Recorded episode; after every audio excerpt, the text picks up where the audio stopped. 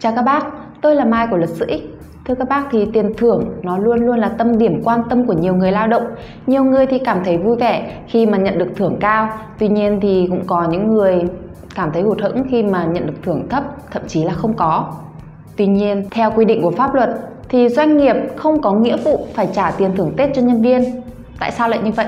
Hãy cùng tôi tham khảo thông qua video dưới đây. Luật sư X đưa luật sư đến ngay tầm tay bạn.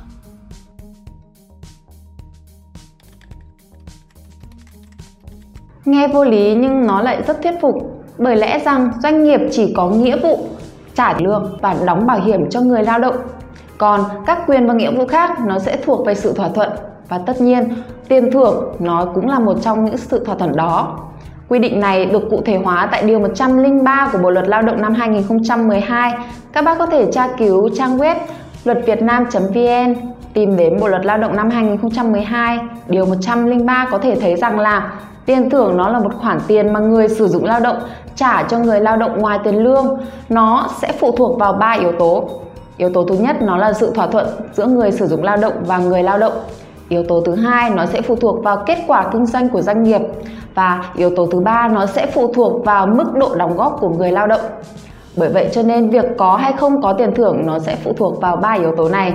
Các bác cũng chẳng cần phải thấy bỡ ngỡ nếu như cuối năm mà doanh nghiệp của mình không có tiền thưởng Tết Tuy nhiên thì dù ít hay là nhiều, trên thực tế doanh nghiệp sẽ thường có một khoản tiền nhỏ giống như là khích tinh khích lệ tinh thần nhân viên của mình hay là một chế độ đãi ngộ khẳng định lại một lần nữa rằng doanh nghiệp không có nghĩa vụ phải trả tiền thưởng tết cho chúng ta cho người lao động mặc dù không được thưởng tết nhưng chúng ta vẫn được hưởng nguyên lương những ngày nghỉ tết theo quy định thì uh, Tết dương lịch chúng ta sẽ được nghỉ không một ngày và Tết âm lịch chúng ta sẽ được nghỉ không 5 ngày có hưởng lương. Một vấn đề nữa mà tôi cũng muốn thông qua video này đó là thưởng Tết có bắt buộc là tiền mặt hay không?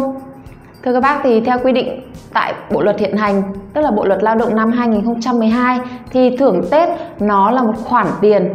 Tôi nhắc lại là một khoản tiền mà người sử dụng lao động sẽ trả cho người lao động ngoài tiền lương. Theo đó thì thưởng Tết nó bắt buộc nó là phải là tiền mặt. Tuy nhiên, vừa qua Bộ luật Lao động năm 2019 mới được thông qua có hiệu lực từ ngày 1 tháng 1 năm 2021 có quy định rằng là thưởng Tết có thể được ờ, quy ra thành ờ, cái hiện vật sản phẩm dịch vụ của công ty bởi vậy cho nên là trong tương lai thì chúng ta chắc chắn rồi sẽ có đa dạng hơn phần thưởng Tết. Hy vọng rằng video này sẽ giúp cho các bác có được một chút kiến thức uh, để tránh bỡ ngỡ việc mà nếu như cuối năm công ty của mình không có thưởng Tết.